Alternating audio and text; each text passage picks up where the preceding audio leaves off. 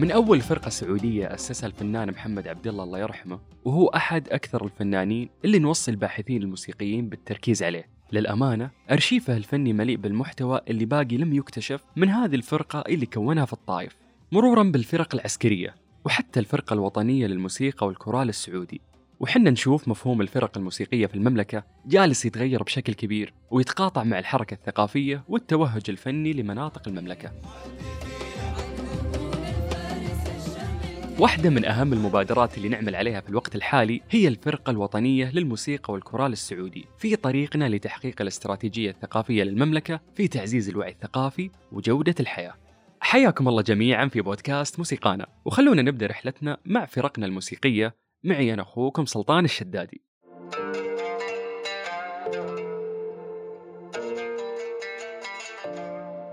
أحد اكتشافات الفرقة الموسيقية عاشت التجربة ولا تزال تتقدم فيها يوم بعد يوم. الفنانة أروى، حياك الله. يا هلا وسهلا. يعطيك العافية. الله يعافيك.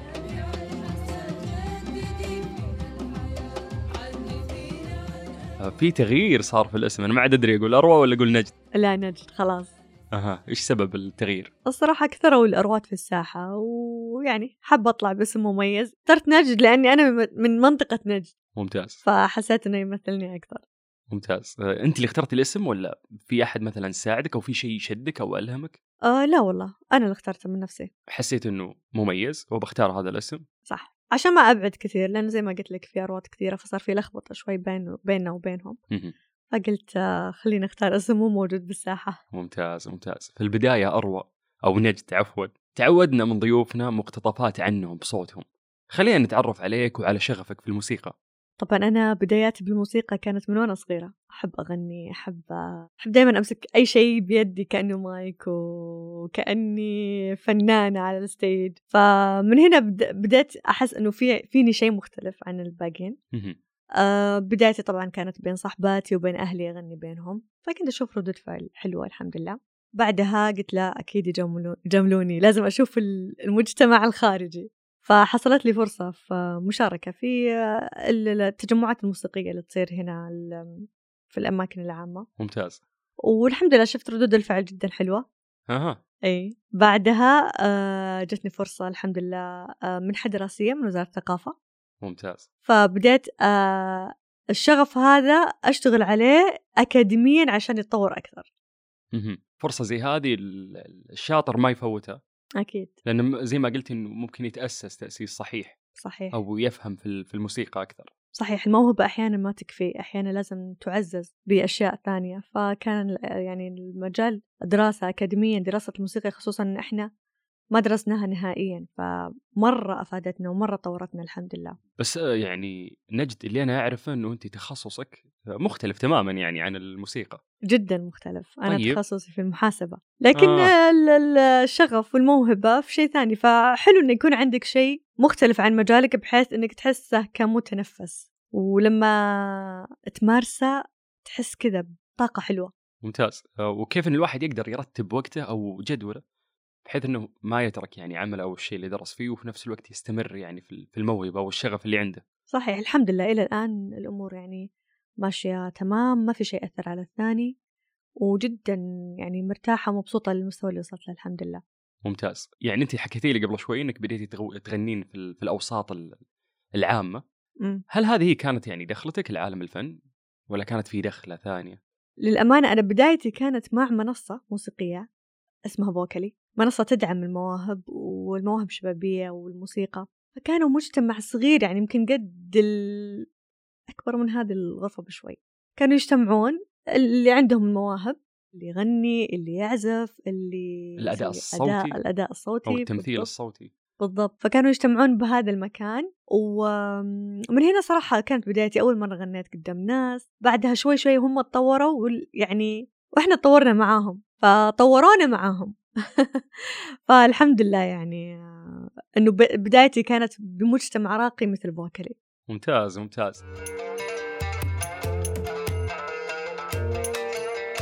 خذيت المبادرة وهذا مقياس من مقاييس نجاح الفنان الشباب. هل كانت التجربة سلسة معك أو واجهتي فيها صعوبات؟ أكيد طبعا، أنت زي ما أنت عارف المجال الفني هنا شوي إلى الآن نظرة المجتمع له مو متقبل بشكل كامل، لكن مقارنة بالسابق الحمد لله تطور كثير. فمن ضمن الصعوبات كانت أول شيء الأهل، يعني إنه كيف كانوا رافضين أكيد إنه كيف وما كيف ولا بس لما أقول لهم صار عندنا وزارة ثقافة، صار عندنا هيئة موسيقى، الموسيقى بكرة راح تكون في المدارس، فخلاص يعني شوي شوي أي شيء في البداية يكون مرفوض، لكن شوي شوي قبل المجتمع زي أي شيء في الحياة. يعني أول جوال بلوتوث كانوا يسوون عليه فيلم الحين تقبله المجتمع. طيب. فالحمد لله يعني شوي شوي لما درست جتني المنحة الدراسية هذه مرة أفادتني حتى في تقبل أهلي للمجال، إنه كيف إنه لا في موسيقى فيها دراسة فيها إيه، مو شيء سهل، لا موسيقى مو زيها زي أي مجال ثاني. فالحمد لله بعدها صار في تقبل ومبسوطة الحمد لله، يعني بإنه صاروا يدعموني ويشجعوني برضه. فتحول هذا الرفض من البداية إلى الآن دعم وتشجيع. صح الحمد لله. وهذا بفضل ذكائك أنك أنت قدرتي تقنعينهم لا الموسيقى وتندرس ومناهج فلما شافوا هذه الأمور فعلا أثرت عليهم وتقبلوا الموضوع. صحيح. وأنا من هذا المنبر أقول لأي بنت في الحياة اللي عندها حلم تسعى وراه وتحارب وتحاول تحقق دم إنه في حدود يعني المعقول. ممتاز. فنانة نجد، يعني سمعنا لك مشاركات مع الفرقة الوطنية والكورال السعودي، تقدرين تكلمينا عن هالتجربة؟ يعني أكيد كثير من الشباب مهتمين بأنهم يعني ينضمون لبرامج من هذا النوع. الصدق أنا مرة أنصح بهذه التجربة، يعني أتوقع إن شاء الله راح يكون في دفعة ثانية، فاللي ما قدم على الدفعة الأولى يقدم على الدفعة الثانية، ما فاتك شيء. الحمد لله إحنا كنا من الناس محظوظة اللي لحقنا على الدفعة الأولى، وكثير ناس لما دروا وسمعوا عننا وشافونا كيف ندرس وكيف، يعني صدق يعني ألف شكر لوزارة الثقافة بشكل عام والهيئة الموسيقى بشكل خاص على هذه المنحة اللي أعطونا إياها. فعلا طورتنا كثير، استفدنا كثير، درسنا الموسيقى دراسة أكاديمية و7 شهور ومنحة يعني منهم، فالله يعطيهم ألف عافية. أنصح كل الشباب والشابات اللي عندهم موهبة في الموسيقى يقدمون على الدفعة الثانية إن شاء الله ويستفدون من هذا الكورس، لأنه فعلا يؤثر على أدائهم على تطورهم. هي 7 شهور كانت تعليم نظري وتطبيقي في نفس الوقت. صحيح، كان تعليم نظري سولفيج غربي وشرقي وكلهم في مجال، يعني مثلا إحنا الكورال كان عندنا تدريبات غنائية، العازفين عندهم دروس موسيقية في العزف، كان كل شخص له ساعة مخصصة. ممتاز. أكيد الآن الشباب اللي يسمعوننا ودهم يتعرفون على وش هي المتطلبات عشان يقدمون في الدورات القادمة. اسمح لي أنه أشاركهم يعني 3 متطلبات أساسية. أول شغلة أنك تمتلك خبرة في العزف والأداء الموسيقي. ثاني شيء تمكنك يعني من العزف على المقامات الموسيقية الشرقية الرئيسية. وثالث شغلة قدرتك على العزف والأداء الجماعي ضمن فرقة موسيقية. ودك تضيفين شيء أروى من منظورك أو منظور تجربتك؟ يعني ممكن أقول أنه يكون عنده شغف وحاب أنه يتعلم فعلا وأنه يتطور، يكون عنده التزام. عشان يلتزم، هذه كنت بقولها. أيوة، لا عشان لا ضروري يكون في التزام، لأن إذا ما في التزام ما راح يأثر هذا الشيء على أداءه، وحرام يعني فرصة ما تتفوت صراحة. أنا مرة أقول لك أروى ومرة أقول لك نجد، فخليني هالمرة أقول لك نجد. أنت طلعتي وانعرفتي في بداية مشوارك بالغناء الفردي ما شاء الله، وتميزتي يعني بعد ضمن مجموعة الكورال. وش الفرق بين التجربتين اللي أنت مريتي فيها؟ الغناء الفردي مختلف تماماً، أنت قاعد يعني لك مساحتك، تاخذ راحتك، تقول اللي تبي، تقول عراب، تأدي بطريقتك. لكن لا، الغناء الجماعي مع الكورال لا، لازم تكون ملتزم معاهم، لازم عربتكم تكون واحدة، لازم طبقة صوتكم تكون واحدة. بس الحمد لله في كل يعني التجربتين أنا جداً سعيدة ومبسوطة الحمد لله. حتى الفردي برضو أعتقد أنه عنده رتم معين في الموسيقى لازم يكون ماشي عليه، هذا الأكاديمي يفهمه يمكن، وفي ناس ممكن بالسمع يقولوا لك إذن موسيقية يعرف يمشي على الرتم. فأحس إن فيها التزام سواء غنيت فردي أو غنيت مع كورال، بس ممكن الكورال يكون أكثر لأنه فيه معك مجموعة أشخاص. صحيح. وغير كذا مو بس إحنا بنات، لا إحنا بنات وشباب، فلازم تكون طبقاتنا يعني متقاربة، لازم تكون طبقاتنا ما في أحد ينشز، ما في أحد، فيكون فيها شوي يعني التزام أكثر من الغناء الفردي. أنت ماخذ راحتك، طبقتك تغنيها، لكن لا، لما تكون مع أداء جماعي لازم تكون مع المجموعة منسجم بحيث يكون صوتكم كأنه صوت شخص واحد. ففعلا لازم الانسجام يكون فعلا بين الفريق كامل. جيت أحرك هلاطف وافتح معاك باب السوق.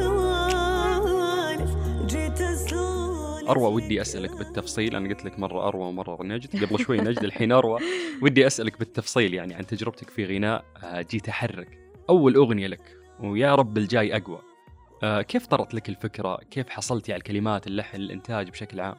الأغنية هذه قصتها غريبة صراحة وما أنساها. يعني أنا الحمد لله عندي تقريبا الحين عملين، لكن جيت أحرك قصتها يعني بدت ترى من الحجر.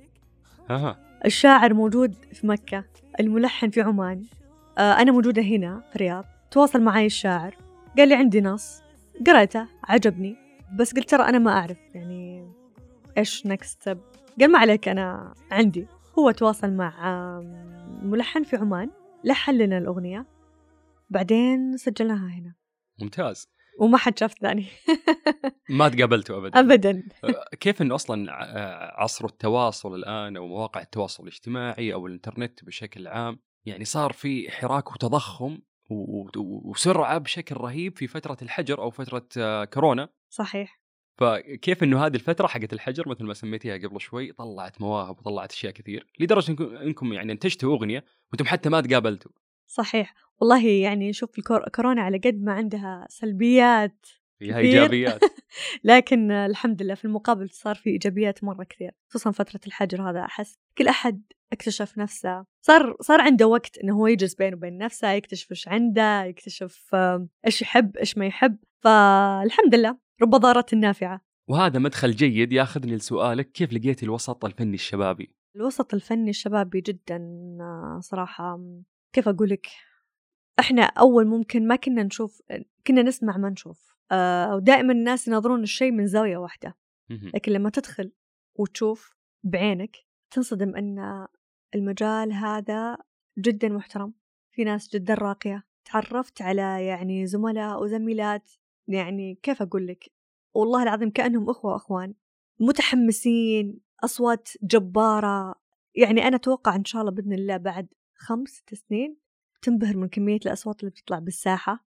مو طبيعي، عندنا يعني طاقة شبابية مبهرة وما في تزاحم، يعني القمة تتسع للجميع، فكل شبابنا وشاباتنا يقدرون يوصلون. صحيح. والحلو أن كل أحد يدعم الثاني، ما تحس أنه في، يعني الحمد لله الناس والله يعني كل اللي تعرفت عليهم بالفترة هذه كل يشجع الثاني، الكل يدعم الثاني، ما في موضوع أنه لا ما راح أشجع ما راح أدعم، لا بالعكس والله أقول لك كأننا إخوة وأخوات، شيء مو طبيعي يعني. ممتاز، حلو هذه المشاعر اللي أنتم قاعدين تعيشونها وقاعدين توصفينها الآن. بس يعني بما أنك يعني أحد شبابنا اللي نفتخر فيهم، في أسماء في الساحة ودك تتعاونين معاهم يعني في عمل قادم؟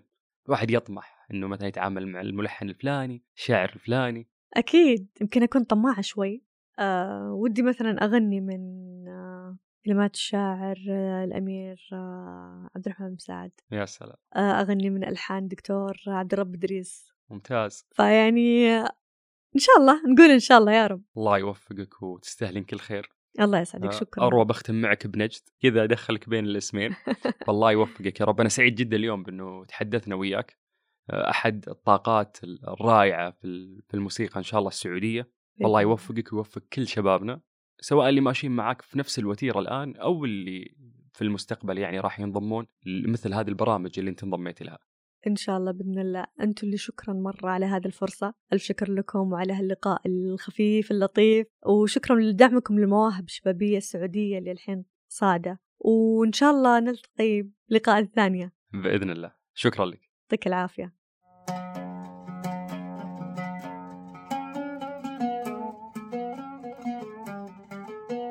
لو أنت موسيقي صاعد وودك تتثقف أكثر وتحصل على نماذج من نوتات أغاني لها مكانها في موسيقانا، حمل كتاب ألحان سعودية من موقع هيئة الموسيقى، واستمتع ب22 نوتة موسيقية ل22 أغنية سعودية حاضرة في ذاكرة الأجيال.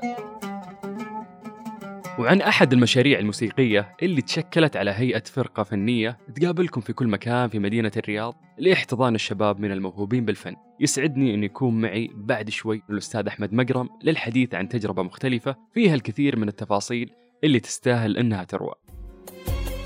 قدر كنت ماشي في الزحام وما نويت، قدر كنت تايه. حياك الله ويا هلا وسهلا فيك استاذ احمد مقرم. الله يحييك، سعيد بوجودي معك استاذ سلطان، وسعيد اني اليوم ضيف على بودكاست مهم صراحه في مجال الموسيقي، بودكاست موسيقانا المقدم هيئة الموسيقى. ان شاء الله تكون المحاوله لطيفه واكون ايضا لطيف مثلها يعني باذن الله. باذن الله. احنا تعودنا في البرنامج دايم اول سؤال نوجهه انه نبدا في البدايه عن الضيف وتكون بصوته. انت اليوم بتكون معك مختلفه شوي بنضيف عليها، فنبي نبدا عنك وعن منصه بوكلي الموسيقيه.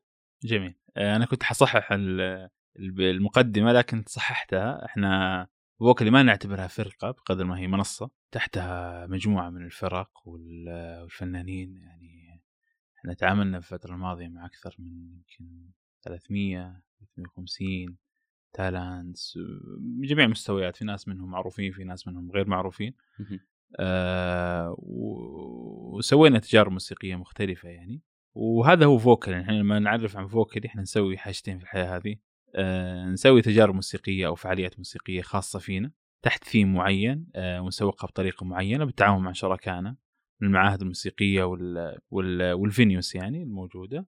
ممتاز. وبرضه نشتغل في مجال اللي هو الإدارة، خلينا نقول التالنتس مانجمنت، يعني توفير الفرق الموسيقية وإدارتها وتطويرها يعني لسد احتياج الماركت أو احتياج العميل يعني. ممتاز جدا. هذا الشيء راح يكون منطلق أو مدخل جيد للحديث عن دور القطاع الخاص في تنمية صناعة الموسيقى. أستاذ أحمد، دائما انا اعتبر دائما القطاع الخاص طبعا، ايش الفرق بين القطاع الخاص والقطاع الحكومي والقطاع الغير ربحي؟ القطاع الخاص هو في وجها لوجه امام تحديات السوق، يعني لو ما جاب دخل ما راح يصير مستمر. احنا نسميها في البزنس it will not be sustainable business. تمام. وهذا يعتبر من وجهة نظري هو يعتبر وقود او فيول للتالنت نفسه. يعني اذا التالنت تعلم كيف انه يقدر يطلع فلوس من موهبته مع المحافظة على الأوثنتيسيتي حقه، القيم الموسيقية اللي هو يؤمن فيها، احترامه لنفسه كفنان، هو خلاص هو كده صار سستينبل، صار مستمر. وهذا دورنا احنا كشركات، كيف انه نقدر نعطي التالنتس فرصة انهم فعلا يستمرون في مجال الموسيقي ويطوروا من انفسهم يعني. ممتاز جدا. قطاع الموسيقى قطاع حيوي ومتنامي، فلو تكلمنا يعني عن مساهمتكم في فوكلي بالتنمية، وش الأدوار اللي خديتوها وكيف كانت الانطلاقة؟ يعني احنا دائما نحب نوضح انه في فوكلي احنا ما حد موسيقي ولا أكاديمية موسيقية. ما هي مسؤوليتنا اننا ناخذ واحد ما عنده موهبة ونصنع منه موهبة، لا، احنا نكتشف الناس اللي ما عندهم فرصة ونحاول ان نحطهم في المسار الصحيح من خلال خبرتنا احنا في الماركت، من خلال احتكاكنا الطويل والكبير جدا مع العملاء اللي عندهم الاحتياج هذا، مع التالنت. فاحنا نعتبر انيبلرز نوعا ما بطريقتنا الخاصه يعني. ممتاز ممتاز. قضى موعد وجاء موعد يا حبيبي ما كفاك غياب مدري وش جرى مني. على الجانب المقابل اكيد كانت فيه يعني تحديات وتكون دروس يعني ملهمه اليوم للمهتمين، فكلمنا عن العقبات اللي واجهتوها كجهة منتجة وحاضنة لمواهب الشباب.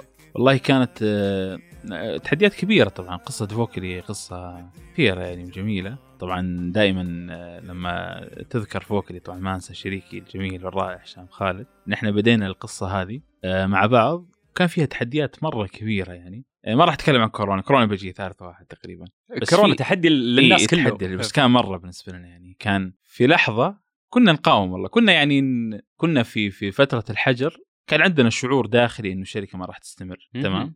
مع ذلك كنا نقاوم وسوي أكثر اجتماعات سويناها في الحجر في الزوم أونلاين. اجتمعنا مع العالم كله يعني، قاعد نقضيها اجتماعات. كورونا علمنا نجتمع أونلاين أكثر يعني اجتمعنا مع ناس أجانب. فجأة كذا لقينا واحد أستاذ موسيقي في جامعة بيركلي كوليدج أوف ميوزيك، ما أدري مين، أي أحد كذا نصيده نجتمع معه لأنه كان عندنا إمام في الشركة مع التحديات الموجودة يعني.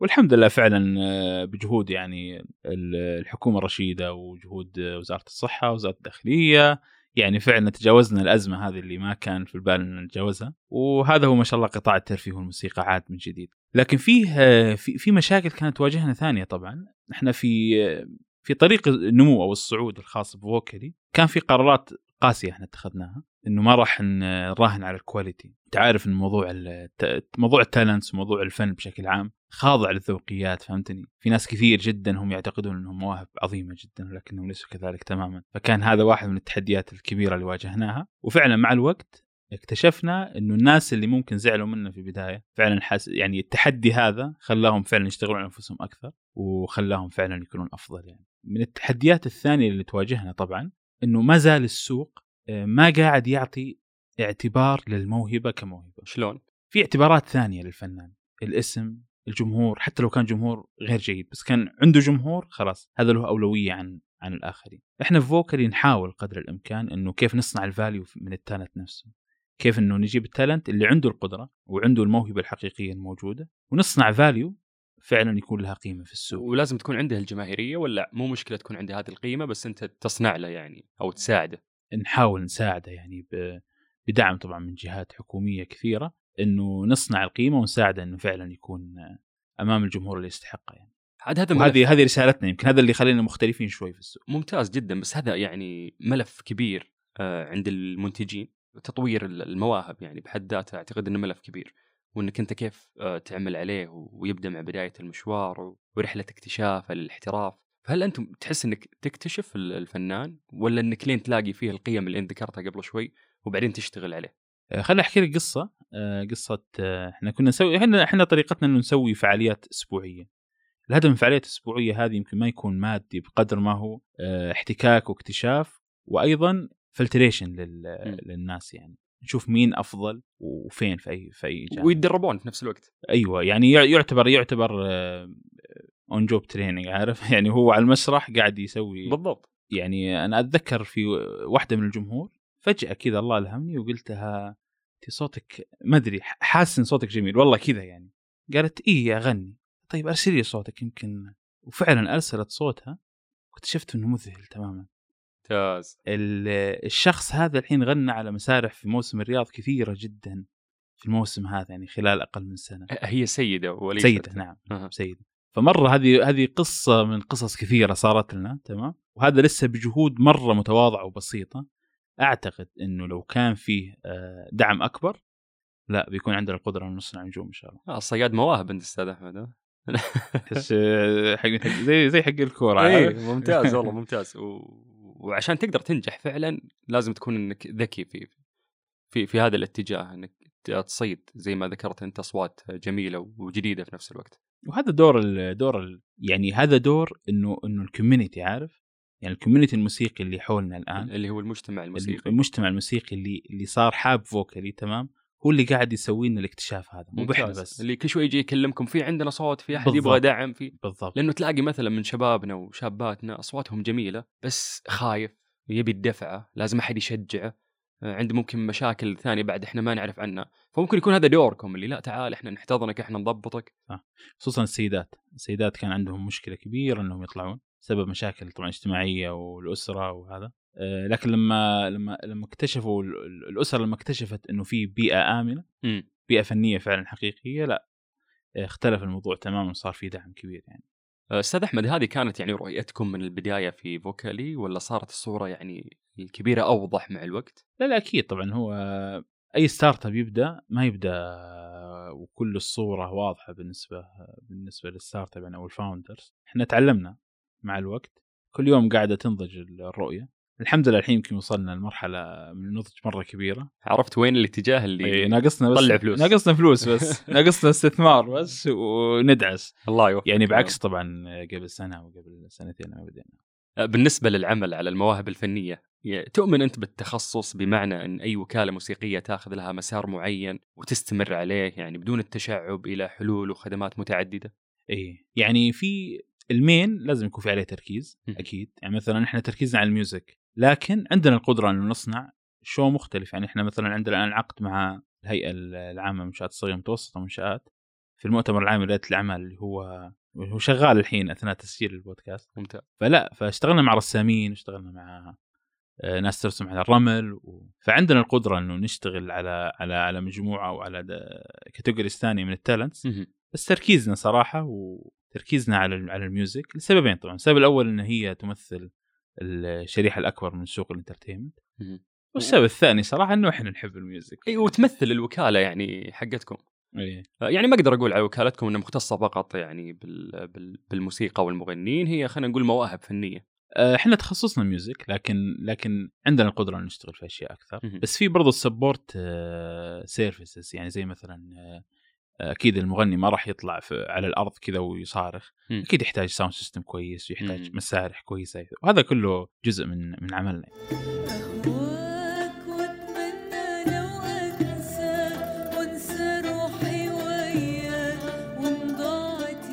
الحين خذنا للمواهب والأصوات المبدعة اللي تستاهل الإشادة، وإننا نتعرف يعني على تجاربها.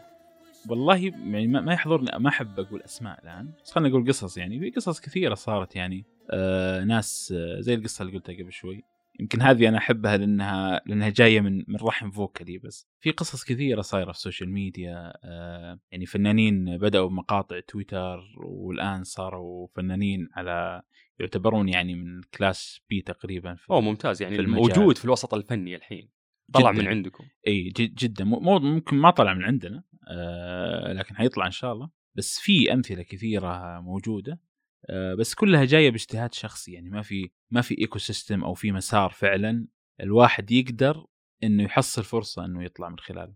لسه يحتاج له شغل يعني، وان شاء الله هذه جهود عن هيئه الموسيقى وجهود هيئه الترفيه ومركز وطني الفعاليات. الجهات هذه جهات نشيطه متحمسه جدا ومهتمه انها تصنع فعلا يعني تاثير في المجال الموسيقي. واكبر دليل انه واحده من اولى المبادرات اللي سمعنا عنها وكان لها تاثير كبير يعني وشفناها يعني على ارض الواقع، اللي هي مبادره الفرقه الوطنيه يعني الموسيقيه او الكورال ايضا السعودي، اللي راح يمثل البلد يعني في جميع المحافل.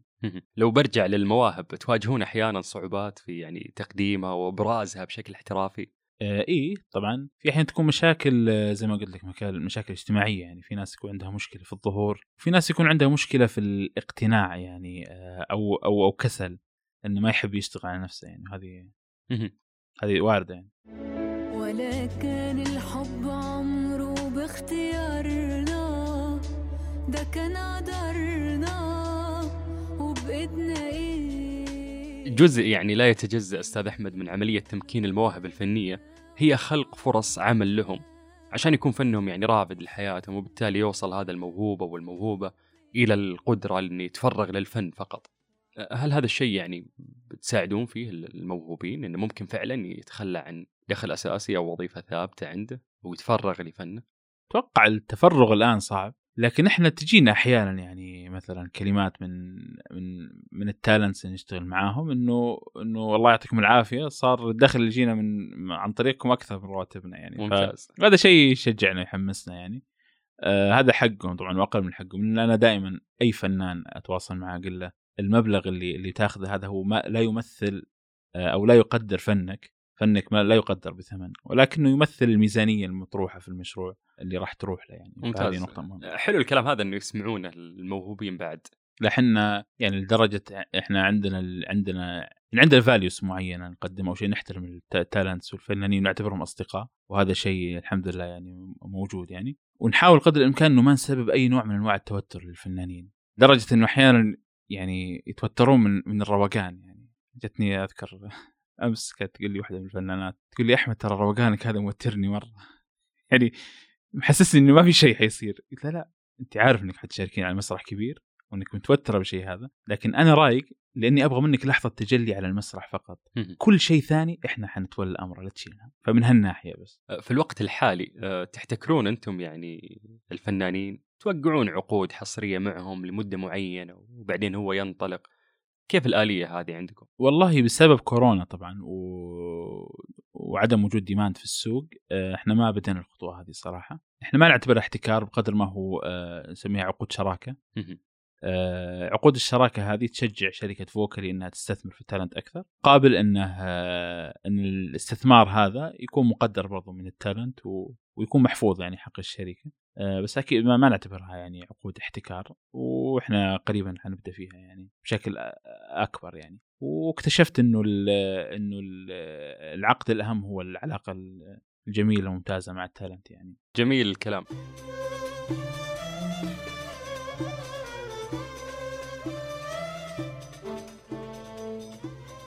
أستاذ أحمد، كيف تشوف الحراك الثقافي والفني في السعودية لو بنتكلم من يعني منظورك أو منظور القطاع الخاص؟ حراك مخيف، ما حد متخيل. يعني إحنا نسينا إنه يمكن قبل 4 سنوات كل اللي يحدث الآن يمكن ما كان في البال ولا ما كان على البال ولا على الخاطر. مرة حراك مخيف يعني وجميل جدا، والوتيرة سريعة، وتيرة سريعة جدا. ما أخفيك السوق قاعد يعني يتحرك أسرع من المواهب الموجودة في المملكة. عشان كذا لا تلومون مثلا المواسم السعودية لما تجي فرق كثيرة من برا، طبيعي ترى، لأنه المطلوب مرة كبير، والتالنتس هنا يبون وقت كبير عشان يوصلون للمستوى هذا.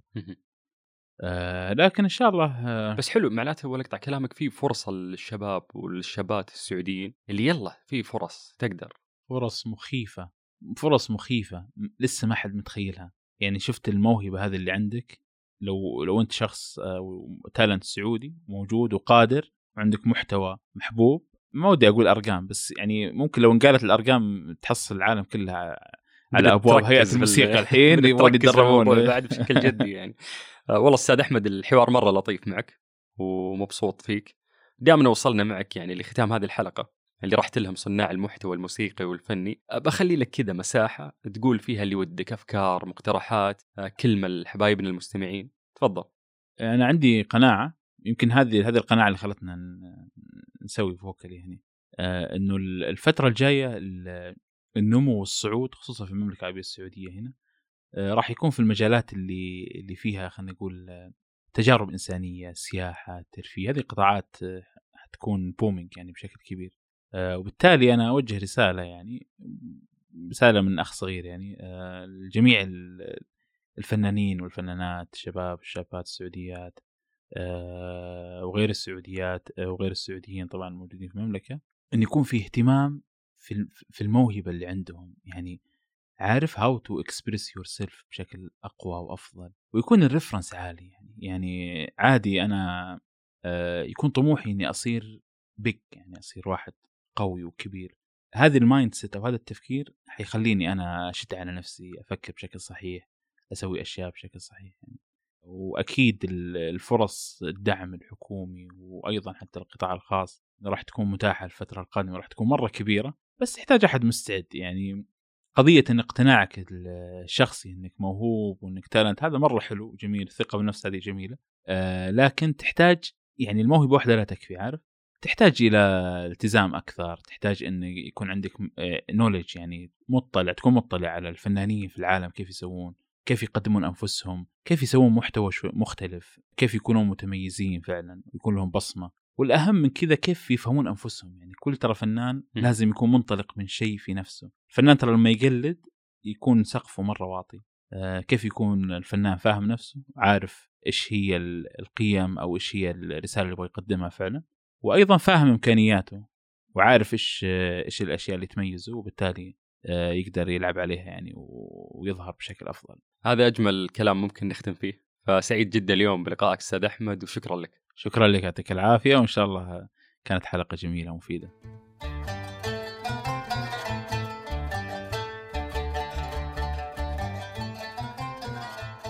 الشكر أيضا موصول لكم مستمعين البرنامج والاهتمامكم في الموسيقى، وحتى يعلو يعني صوتها أكثر اكتبوا لنا مقترحاتكم وأي أفكار ودكم تسمعون عنها في الحلقات القادمة. وتقبلوا تحياتي، أنا أخوكم سلطان الشدادي، ويومكم سعيد.